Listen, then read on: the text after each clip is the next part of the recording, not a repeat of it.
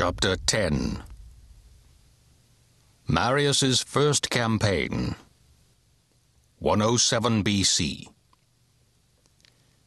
After making up his legions and auxiliary cohorts to their full strength, the consul advanced into a fertile region where there was abundance of spoil, all of which he let the soldiers have. He then attacked some fortresses and settlements that were badly situated for defence and ill manned, and fought a number of small engagements in various places. In course of time, the new recruits learnt to go fearlessly into action, for they saw that runaways were captured or killed, while the bravest stood the best chance of coming through unscathed and they soon realized that the arms they carried afforded the only means of protecting liberty, fatherland, parents, and everything else, or of winning glory and riches. Thus, in a short time, novices and veterans were welded into a homogeneous body, all of them equally courageous.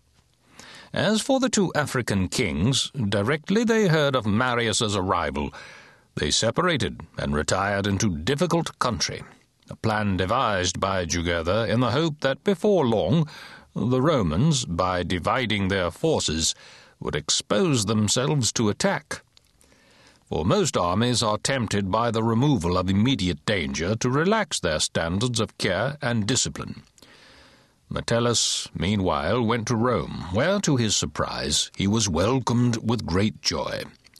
The feeling against him had died down, and he was now as popular with the people as with the senators.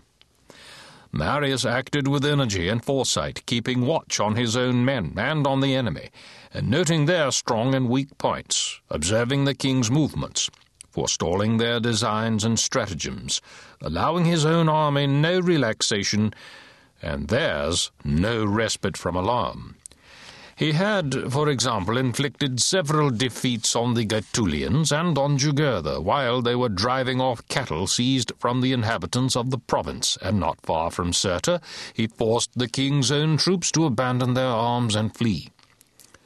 But when he saw that these successes merely won him credit without bringing the end of the war any nearer, he decided to invest each of the towns which, by reason of their natural strength or the number of their inhabitants, were best able to help the enemy and to hinder him.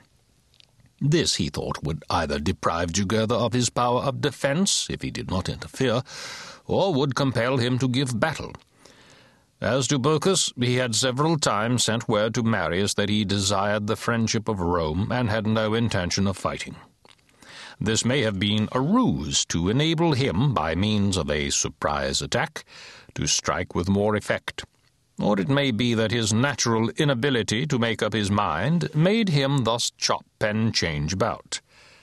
The consul, in accordance with his plan, marched on various fortified towns and strongholds. Some were taken by storm, others surrendered because the garrisons took fright or were seduced by Marius's bribes.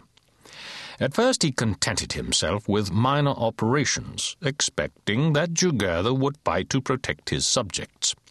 But when he heard that the king was far away and absorbed in other tasks, he judged that the time was ripe for bigger and harder undertakings.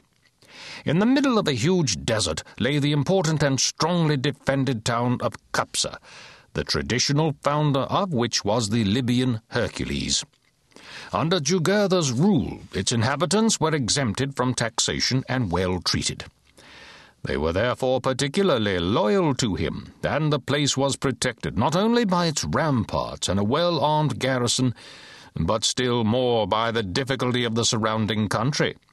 For, except the immediate neighborhood of the town, the whole district is desolate, uncultivated, waterless, and infested by deadly serpents which, like all wild animals, are made fiercer by scarcity of food, and especially by thirst, which exasperates their natural malignity.